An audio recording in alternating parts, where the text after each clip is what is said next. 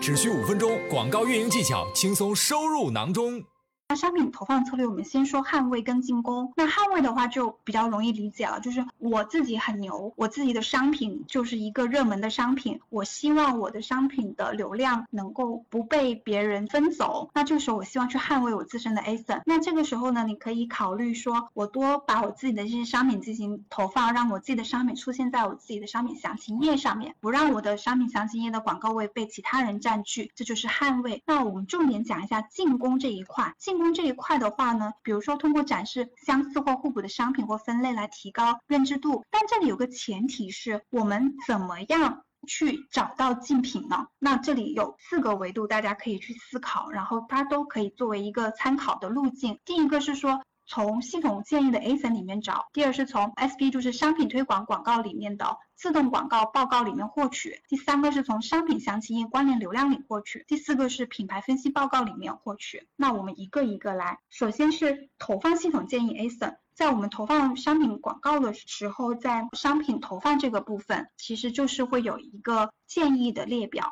那建议的列表里面会出现竞品的 ASIN，那这个是大家可以去思考的，可以选择的，同时也可以去深挖的。你在里面能够看到一个竞品的 ASIN，点进去看一下，看一下那个 ASIN 跟你的差别，想一想为什么系统会觉得这个 ASIN 可以建议给你进行推广。同时，你去在外延再去拓宽一下，说这个竞品的 ASIN，我是否还有他的竞品的 ASIN，我也可以作为我的 target 对象，这也是一个思路，大家可以去参考一下。那接着第二个部分就是通过搜索词报告查看自动广告效果好的 ASIN，在这个搜索词报告里面，我们看一下客户搜索词这一列，我们找到有 ASIN 号的，然后我们再去看一下它的数据，如果是转化率高的，我们就可以考虑把这些 ASIN 加入到我们的那个商品投放 ASIN 里面去。那如果这里是出现说像有一些 ASIN 号，它对应的那个点击率高。但是它的转化率还好，那这个时候可以考虑把它加进去，然后我们再去给它一段的时间去观察一下，看它后面是不是会能够得到提升。那同时也要去看一下二者之间的差异，然后争取我们去把差异补齐，找到自己的优势，然后争取可以提高它的转化率。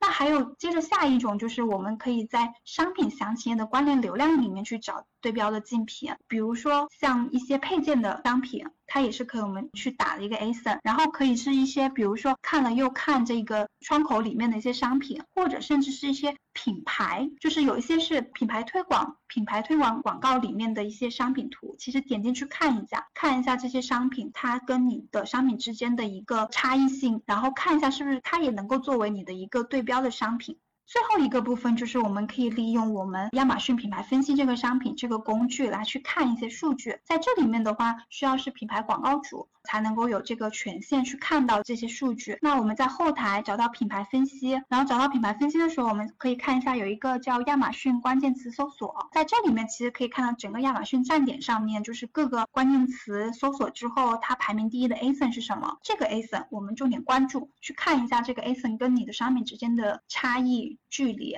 看一下它能不能作为你要去主打的 ASIN，然后还有第二个就是市场蓝字分析，那这个地方的话其实是可以帮助卖家去看说我的 ASIN 最后他在购买的时候有其他的商品是不是一起购买了，这个时候是可以考虑，比如说它是相关联的，或者它可能是竞争的这一类的都可以是作为你的他给 ASIN 的候选者来进行投放。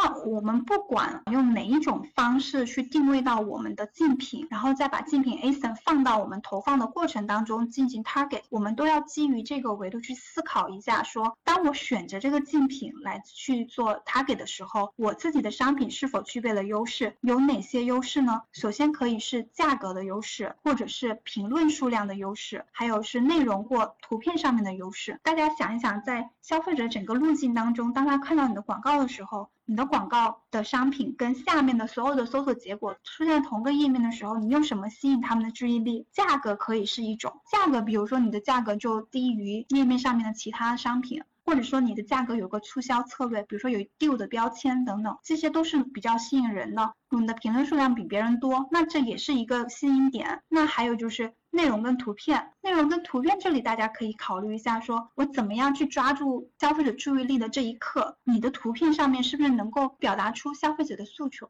比如说是吸尘器的消费者，他可能就是想找一个能够拖地的吸尘器。那如果你在一堆的结果里面，你的那个商品的图片能够突出我有拖地功能的吸尘器。那你这个商品就能在一堆的候选者当中能够突出出来，能够吸引消费者进行点击，然后进入到你的商品详情页，这些都是我们可以去思考的一个地方。